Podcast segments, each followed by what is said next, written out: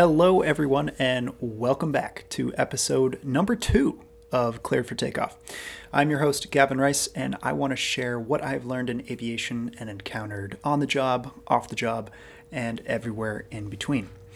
For this episode, I've titled it Mess of a Two Day, and this is just a, a little story about a two day trip that happened, uh, I want to say it was about a month ago now.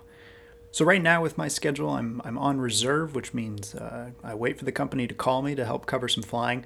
I'm going to go into more depth on my life on reserve in another episode, but uh, some ways that I can pick up some extra flying is to pick it up on open time when they have extra flying for us, uh, whether or not someone leaves the company and that leaves a bunch of trips left open for other people to pick up, or uh, for some other reason. So this one two day trip I picked up, I'd seen on the schedule and I really wanted it because it had a captain assigned to it that I had met when I went on a jump seat uh, flight observing coming back from another work assignment, I think it was. But uh, it turned out one of my friends was was operating the flight, and then uh, so I got to, to watch him fly, and then also fly with this uh, meet this really cool captain. And so I I saw that he was on this trip, and I said, you know what, I I'd love to pick that up and, and fly with this guy. So that's the main reason why I picked it up. Uh, but anyway, about this trip, it was it was supposed to be a, a two day, and it went like this. It started with a deadhead from Boston to Richmond, and for those of you who don't know, a deadhead is essentially when you sit as a passenger. Uh, you got a seat, confirmed seat in the back, and you're getting paid for that in order to relocate you as a crew member to the next place you need to be to operate the next flight. So Again, it started with a, a deadhead Boston to Richmond, and then it was supposed to be Richmond back to Boston, and then the last leg was going to be Boston to LaGuardia, overnight in LaGuardia, and then day two was going to be LaGuardia to Pittsburgh, Pittsburgh back to LaGuardia, and LaGuardia back to Boston. So, not a very complicated trip. It wasn't high credit at all, but for me being on reserve, that didn't really matter much for me uh, in terms of, of pay. I was just looking to have a good time, do some flying, and, and uh, hang out with this, this captain that I'd already met. Leading right up to the trip, I had noticed that the captain was changed. And that, that was a bummer because you know I was, I was looking forward forward to flying with this guy, but uh, that kind of thing happens all the time. Reassignments happen, captains get shifted all around for for different flying. So uh, anyway, I, I noticed that the new captain uh, let's just call him Smith for you know for example, um, he was uh, the one he was assigned was uh, he was on the on that deadhead with the rest of us, the two flight attendants, myself, on that deadhead to come to Richmond from from Boston to Richmond. And so he was on that flight. I said, "Cool. I guess I'll be I'll be flying with him back to Boston." And then we were going to pick up um, once we got back to Boston, pick up another captain to go to LaGuardia. But when we got there, uh, my phone had been in airplane mode for the flight, and when we landed there, the I, I looked at my, my application that, that shows me all the, the crew details and whatnot, and I noticed his name was gone. I said, huh, that, that's pretty weird. And now there was a different captain on the schedule for this flight back to Boston. And it turns out it was the captain who had brought that plane to to Richmond, the plane that we were on. Uh, instead of them being done for the day in Richmond, uh, this captain was going to come with us back to Boston. So that was just interesting to see all those changes so last minute, which, you know, it, it can happen. Uh, again, with, uh, and I'll talk about this in, in, another episode, but with the captain shortages we, we have going on right now, it just, it makes sense. Changes happen all the time to scheduling and it can be up to last minute scheduling. We'll, we'll call you and reassign you. So but anyway, so this captain who was supposed to be done for the day in Richmond, um, once the, the, everyone deplaned, uh, I got up and I, I chatted with him for a little bit. And what he was saying is, although he was within contract obligation in terms of his duty limits, um, how much time we're allowed to be at work essentially, he had been awake since 3 a.m. He, had been working the morning shift, and it, at this time it was about uh, 1700 or, or 5 p.m he was already in the mind frame of, of getting to that hotel and getting some sleep because he was tired. It's been a long day. So he told me if there were any delays going back to Boston, that he would he would have to call out fatigue uh, because it just it wasn't going to work for him. He'd been awake for way too long. Sure enough, we got an edict. Uh, an edict, an EDCT, what that stands for is an estimated departure clearance time. And, and essentially, for those of you who don't know, that's when air traffic control will issue a specific time slot for you to leave your airport in order to get into your, your destination airport. So, a lot of times in the Northeast, uh, the running joke is if there's a, a single cloud over New York's airspace, you know, everything just shuts down and delays. And uh, to an extent that can, can be pretty true. It's it's pretty wild what will happen. So, sure enough, we did in fact get an edict. It just would have been too long of a delay. I think it was going to delay us another half hour or, or, an hour or so. So this this captain was like, you know what? I, although I'm within contract, I, I just need to call it fatigue. So. Uh, so now I'm here thinking to myself, all right, what the heck was scheduling thinking? You know, I, in that moment, I was like, oh man, they, they should have just used that original captain. Had they known that the captain we were supposed to work with now was going to call out fatigue, that, you know, they, they should have just kept with the original assignment. Uh, but now that he called out fatigue, he left. He said, good luck, you're in charge now. Um, so essentially, with the chain of command, uh, obviously it goes captain, then the first officer, and then the A flight attendant, the B flight attendant. So now that there's no captain, it's it's up to me to figure out what's going on. So essentially, at that point, uh, our flight, uh, let's see, we'd, we'd gotten into Richmond at, at 1700, like I said, and I think we were originally scheduled to leave around 1930, uh, 7.30 p.m. for you non-24 hour clock users. But it uh, obviously we weren't going to be going anywhere without a captain. So I was kind of in a, a, phone call loop with with dispatch and scheduling to figure out what the heck's going on. Do we have another captain coming? And uh, at this point, it was now eight o'clock, twenty hundred. And again, we were originally supposed to leave at 1930. So just a couple phone calls back and forth with scheduling. They called me back and they said, "Hey, we've we've finally got a captain, but he'll be arriving at 2300, 11 p.m." So when he arrives, you know, that that's his aircraft, incoming aircraft. So realistically, we wouldn't depart until 11:30, 23:30. So so yay. to to add to it, the schedule told the scheduler told me that the captain hadn't even been notified of this change because he was en route. Uh, so wow, now that captain could also fall, call out fatigue. Um, but thank goodness uh, that captain did take the assignment. And um, interestingly enough, though, in Richmond, the, the two terminals, I think they just call it the A and B terminal, they're split up. So if, if you needed to go from terminal A to B, you'd have to clear the secure area and come back through and, and, and go through TSA security.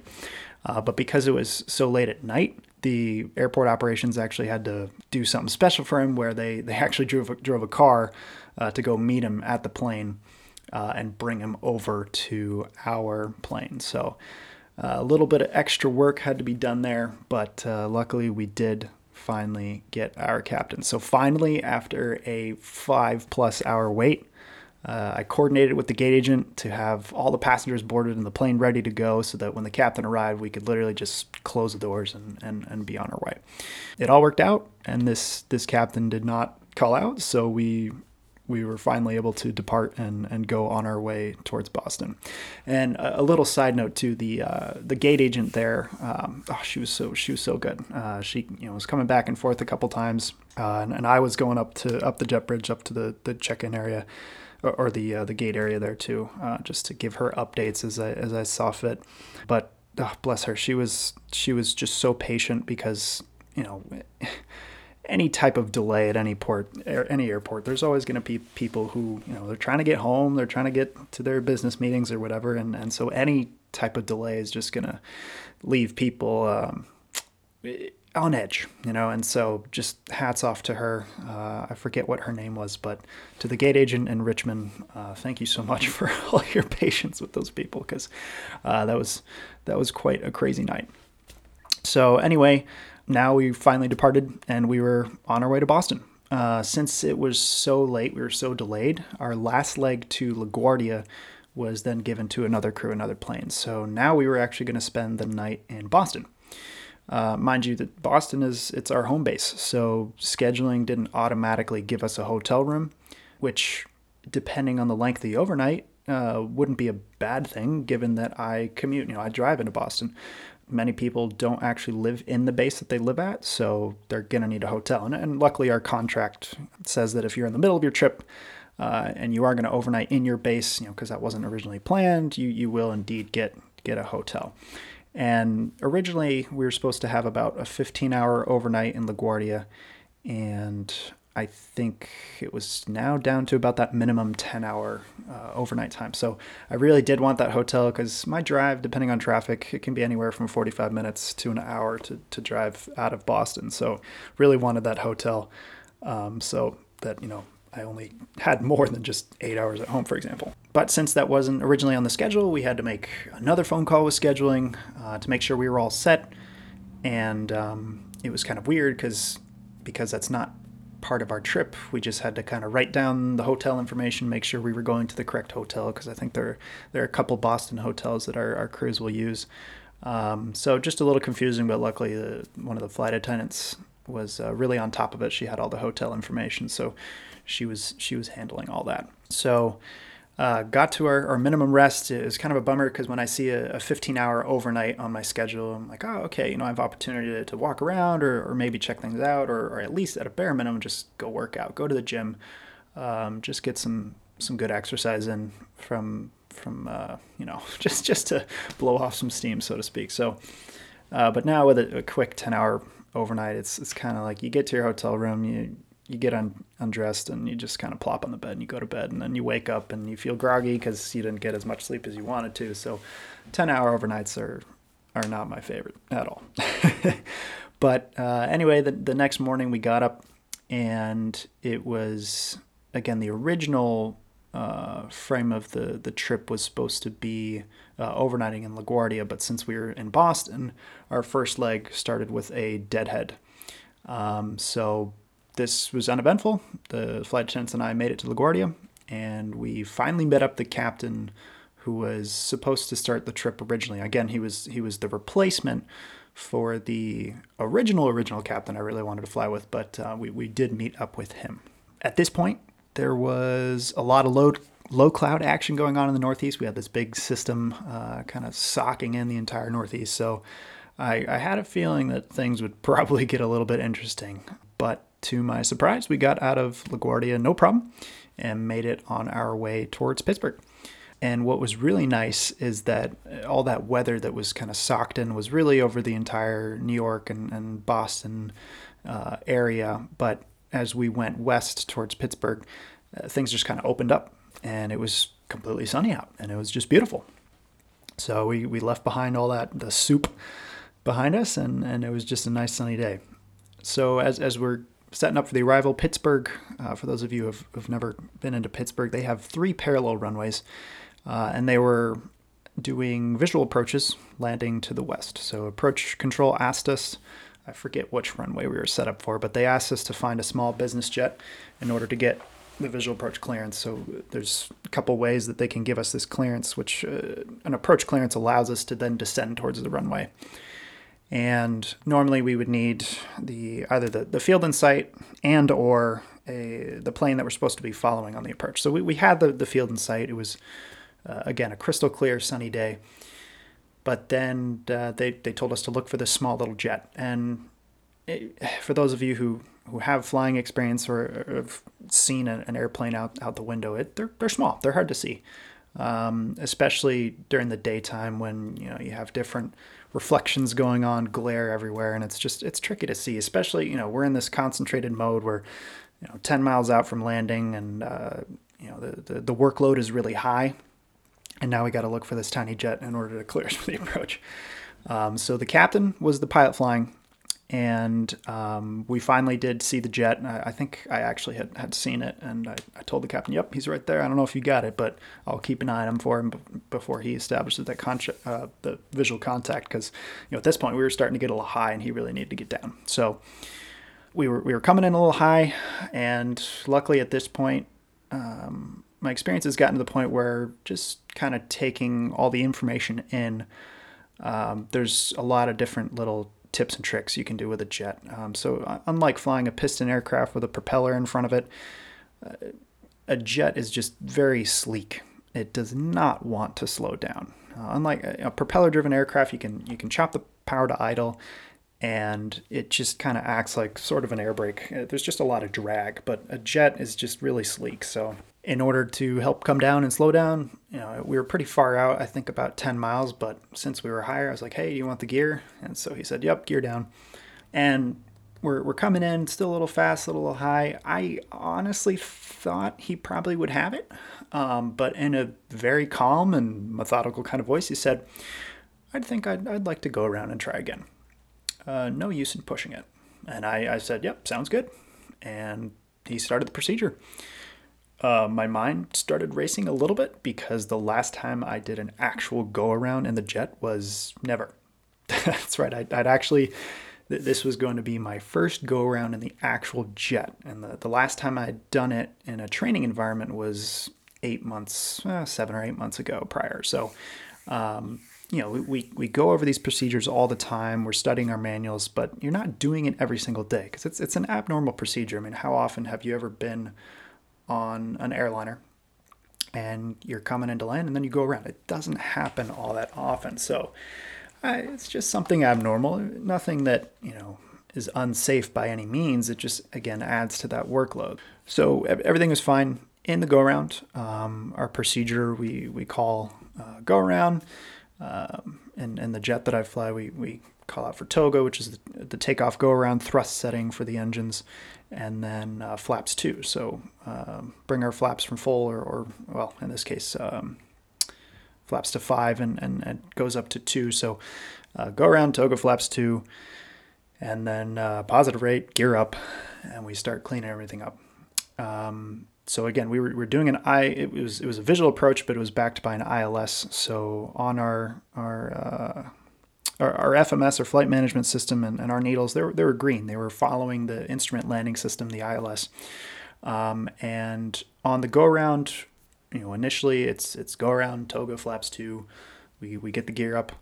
Um, and then we need some sort of lateral navigation because when we press the, the go around mode uh, our in the Embraer jet that I fly, it it has it goes into a lateral um, uh, the, the takeoff go around mode. So you're your lateral navigation is just a track, just a straight track from where you currently were. So now we need a, a lateral navigation, and for the, the missed approach procedure, it, would be good to just follow what is on there until air traffic control gives us something else. So the captain calls out for FMS nav, so flight management system navigation, essentially going back to, to pink or magenta needles in order to follow to our, our published missed approach fix. So th- again, this ensures that our, our needles get out of the approach, or, or in this case, the go around mode and, and into our, our GPS navigation mode. So the call out is literally FMS nav. And I did not press FMS, I just hit nav first. And what that did is it didn't give me the correct uh, needles that I wanted uh, it, it, reverted it back to the ILS. And so all of a sudden, now we're just kind of getting behind. Uh, and when something so small, so so quickly happens, it's not a big deal, but it can really cause you to get behind the airplane really quickly because in a jet you're flying fast. I mean, really fast, and things just happen all of a sudden. So that caused a distraction, and very quickly we over well we didn't overspeed it but we, we came close to overspeeding the flaps because in that whole moment of me pressing the wrong button the captain trying to figure out what the hell i just did wrong um, we, we lost track of oh we need to start retracting the flaps and we were about to level off. And luckily they uh, air traffic control gave us a heading and we sorted it out uh, we got the gear and the flaps up, but we got all configured and, and everything was, was totally fine with that. Again, it, it was a safe, totally safe situation. It was just one of those oopsie doopsie kind of moments where I pressed the wrong stinking button and it just caused you know a, a little bit more stress in that moment. But again, a, a very safe outcome. Um, and, and this is what's so great about crew resource management. We're working together to solve the problem. And so uh, once we, we leveled out, we, we were given a heading. I think we were at two or 3,000 feet or so coming back around. And he just told me to make a passenger announcement. So I said, uh, I don't know, folks from the flight deck, you probably noticed we didn't exactly land on that attempt. Air traffic control didn't properly separate us from another aircraft, so we elected for a safer attempt. We're circling back around we'll be on the ground in five minutes. Thanks for your patience. So it it was something like that. Um, and, and we, we did exactly that. We, we made a safe, a safe landing and, and got to the gate. And uh, everything after that, it was just totally normal. We got the, the parking checklist was complete. Before we opened the door, um, the captain said, "Hey, let's let's debrief what happened." And I, I wholeheartedly agreed. I mean, I, yeah, absolutely.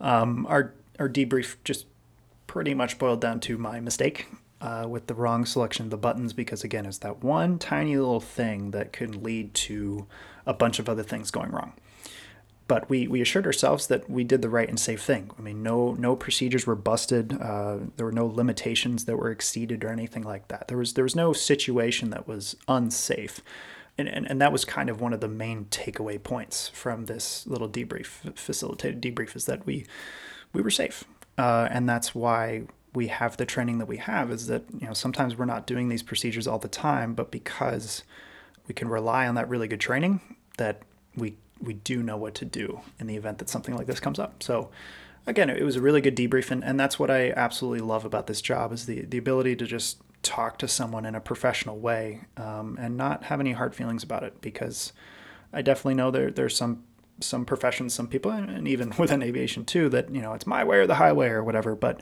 the the environment that we have uh, up front in the in the flight deck is is all about just talk about it. You know, just discuss it, and if there's anything that you know we can do better next time you know just just talk about it just debrief what happened. And so that was just a, a really great uh, learning moment for me uh, in addition to just having a great conversation with with uh, someone who had has some really good experience. So but again everything was fine. Those passengers deplaned. Uh, i think we got to keep that plane so we stayed on and then uh, pretty quickly thereafter we had the next batch of passengers getting on and now it was my turn to fly the leg and go back to LaGuardia. So at this time, the weather was still absolutely socked in in LaGuardia. And at uh, New York's LaGuardia Airport, they were doing the ILS to runway 4 approach. So the the weather was basically at the minimums for that approach. So for most standard ILS, again, ILS stands for Instrument Landing System. For those standard approaches here in the US, uh, it spits you out about 200, your minimums are at 200 feet above the ground um, and your your runway visual range or RVR, essentially your your um, your your visibility at the surface of the runway there uh, at a lot of approaches needs to be um, about half a mile visibility to 2,400 feet. Uh, sometimes they, they are lower or higher depending on the approach. But uh, one, one of the interesting notes on this approach plate is that you are it, it tells you you're not allowed to fly an autopilot coupled approach. So this means that for the last five miles of the approach, from the final approach fix and inbound, you have to hand fly the sucker. so, which it's fun. It, it, really is fun to hand fly a plane, um, but it's a, little, a lot less stressful and, and, honestly much more fun if you're in visual conditions. Um, and, and visual approaches, I, I like to hand fly from five to 10 miles out anyway, just because it's good to, to keep up the practice with hand flying the plane. But when you're in some thick soup. Um, it's it's turbulent. It's you're getting rocked about. Uh, that kind of situation, it's nice to have the autopilot. And, and in addition to, we were we were flying this approach a little bit faster than normal because when the temperature is close to freezing, we have to account for the potential for icing. So we have something called the ice protection stall speeds. So essentially, that that's going to increase our approach speed on on the approach in order to account for any accumulation of ice on the wings that would increase our stall speed. So we, we don't want to stall, so we're gonna gonna increase the approach speed. So you're coming in faster, and now we're in, in the soup, we're getting bumped about. So an autopilot would come in very handy. Um, so in this situation, I couldn't use it. for those of you who, who've never sat up front in a plane when you're going in and out of the clouds, it's it's pretty amazing how disorienting the experience can be. Um, and what's happening is your inner ear, your body just has no idea what's going on because we're, as humans, we're very visual creatures. And if, if it's a, cre- a clear sunny day and we're, we're going for a flight and we look outside, you know, we have the horizon as a reference point.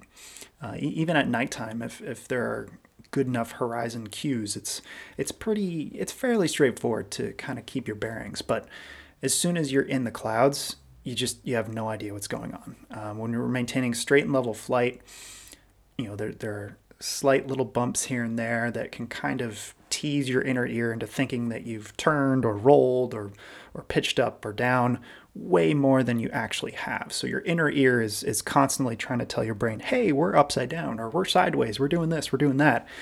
Uh, when in reality, you're, you're not at all.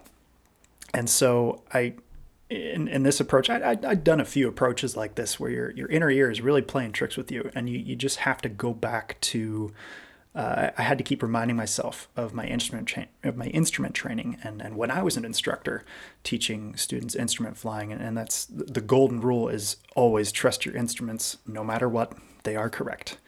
Um, and you know even if one is out you've got backup instruments there's there's so much redundancy that okay your instruments are going to keep you straight and level or, or on the correct approach path that you need to be at so I kept having to tell myself okay we're we're good, we're good, we're, we're on the approach, everything looks good. Uh, but my, that was, it was a pretty wild experience to just have to fight uh, my brain and just tell myself, yep, just keep these needles lined up. You're, you're going to be fine. So we uh, kept going on the approach. The captain called out approach lights. I said continuing. Uh, when we see the approach lights, that allows me to actually go all the way down to 100 feet above touchdown zone elevation uh, until I see a runway cue. Um, and then he called out the uh, runway in sight, and I said landing, and then boom. So it's it's pretty wild going from a you know a small piston aircraft where we fly our approaches at, at 100 knots um, and then as soon as we've got the runway environment sight we're, we're pretty much bringing the power back to idle and we're going back to our landing speed of somewhere around 60 to 70 knots uh, but in a jet we're keeping that approach speed in this case uh, for this example, 140 knots, and you're, you're staying all that that that fast speed with the, especially with the ice speed. So you're you see the runway in sight, you're landing, but you're still going that fast, and so everything just happens so much quicker. So it's pretty wild that you know approach lights continuing, runway sight, landing. I mean that that all happens, and then the touchdown. It's all happening in a matter of seconds. So it's it's pretty wild, um, but it it's a lot of fun. It really is. So again, we we uh, we were able to land. We made it, and all was well. Uh, other than just fighting my brain uh, to, to keep the plane just on the, the, the needles. Um, it, it, was it was an, unevent, an uneventful leg compared to the previous leg with that go around. So at this point, it was starting to get dark in LaGuardia, and now it was time for our go home leg back to Boston. So typically we we uh, take turns flying, and so it was now going to be the, the captain's turn to, to fly us back home. So again, it was starting to get dark. It was still really thick with fog, and the weather in Boston was right on the cusp of those Category One minimums. So with a Category One ILS, uh, like I mentioned earlier, it's it gets you to uh, about 200 feet above the ground with half a mile of visibility or so, and it was right on the edge of that. It was maybe you could do a Category One, but you might have to do a Category Two. So a category two allows us to get down to about 100 feet above the ground, but it's really about the uh, the visibility requirements. So, uh, which again, it depends on on the approach and, and where you're at, but it, it allows you to get down uh, lower with with uh, you know lower cloud deck, lower visibility to come into land. So, category two, in terms of you know setting up the the airplane and everything, it's, it still flies the same ILS in terms of programming it. We have a different approach plate, which tells us the minimums are different. And, and the concept of it is, is pretty straightforward, actually. So, how it goes is the first officer will actually fly the plane with the autopilot on, specifically with the autopilot on. So, um, essentially, when you're when you have the autopilot on, you're, you're mostly just monitoring your instruments. But essentially, what, what I do is we, uh, since it was the captain's leg, hand the controls back over to me uh, as the first officer, and, and I'd be on the controls, kind of hovering on the controls. Um, and my my one job is I have the sole intention of going around red at minimums.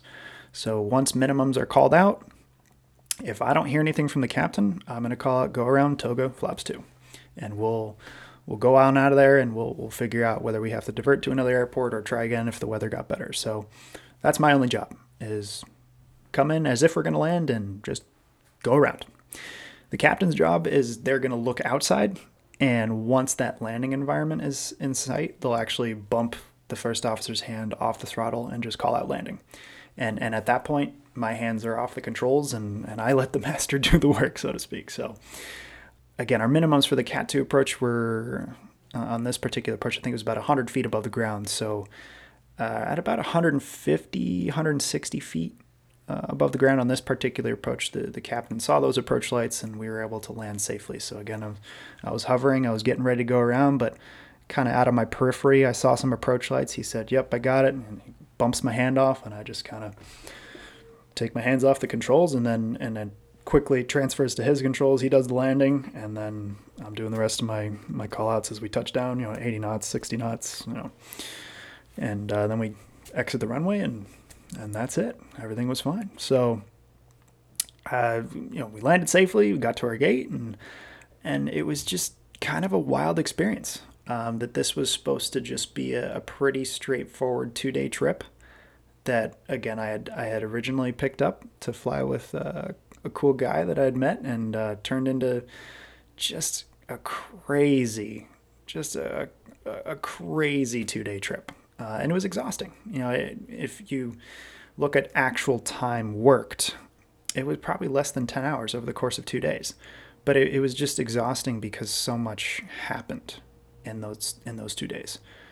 Anyway, that's uh, that's kind of my my my story. My my quick little story for today's episode is just talking about this this crazy two day uh, two day two day trip that we had, and um, and and that's what's really wild about this job is that you never know what's going to get thrown at you. Um, you you might have a plan to to have a good trip, you know, with the attitude of I'm going to have a great trip. We're going to do this. We're going to have this overnight, and and things can just change out of nowhere. Um, and, and that's one of the things I really like about the job, though, is that you know, I'm, I'm constantly meeting new people. I'm, I'm flying with different people. I, I have great conversations and great experiences, and I'm, and I'm picking up all these different tips and tricks for that people have for, for flying the aircraft, and uh, and that's that's what's that's what it's all about. You know, I uh, I get to look out the window and and and watch stuff on the ground, but then I you know I get to fly a, an eighty thousand pound jet, and I have a blast doing it. So anyway, that that's uh, that's pretty much the story for for this episode. I do want to dive into what it's like to be on reserve and, and talk a little bit more about how scheduling works in the airlines. And so for the next episode, that's that's what I'm going to dive into. And uh, but for now, thanks uh, thanks so much for tuning in to this episode of Cleared for Takeoff. Stay tuned for next week's episode where I dive into schedules, specifically with Reserve Life. And until then, as always, fly safe.